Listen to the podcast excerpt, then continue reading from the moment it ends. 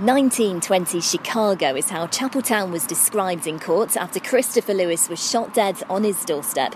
It happened here on Reginald Street. Today it's quiet and peaceful. There's a nursery at both ends of the street, nice looking houses and a big children's play park opposite. But it was here on this pavement that Christopher's mum Mary gave her son C P R after he was shot in broad daylight. The judge called it an execution after hearing seven weeks of evidence about the organised and violent crime going on here.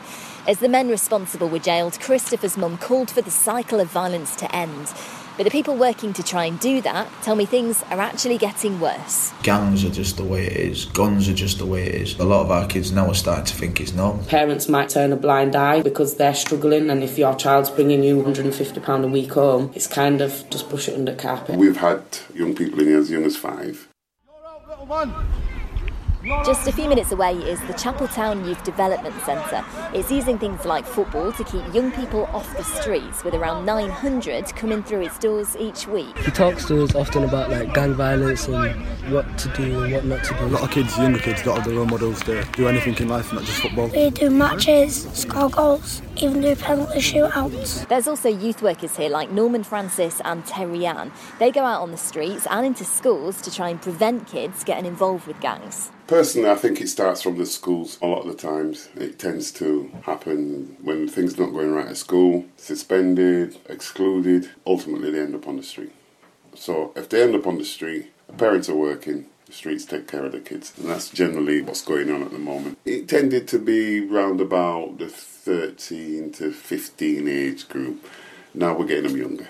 We've had young people in here as young as five, eight years old, ten years old.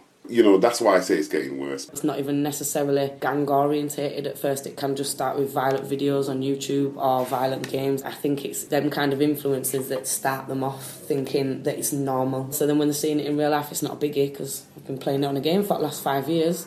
The centre says the cycle of gang violence is a difficult one to break because the streets are offering young people better job opportunities than what's available elsewhere. There's an expectation to have an iPhone, nice things, all the things that anyone else would want. If you haven't got the means or the support to get there, then there'll be someone there saying, there's no interview here, all you need to know is how to carry that phone, sell drugs, and I will pay you well. So the recruitment agency for the streets is better than anything else. The centre's chairman is Lutel James. He's frustrated that these are the same issues Chapel Town's been battling for the last thirty years. The organised crime has been here, the drugs market's been here, they've closed down buildings like when they used to have Hayfield and there was a number of shootings on there. It was all them years back and yet it's just repeating itself over and over again. Well, as Lutel points out, Leeds brands itself as being a child-friendly city, so I had a chat with the people in charge of children's services to talk to them about his concerns. Julie Longworth, and I'm Chief Officer for Social Work in Leeds. Councillor Fiona Venner, I'm the Executive Board Member for Children and Families. So I've been working with Lutel, who sums up his feeling here. How is it a child-friendly city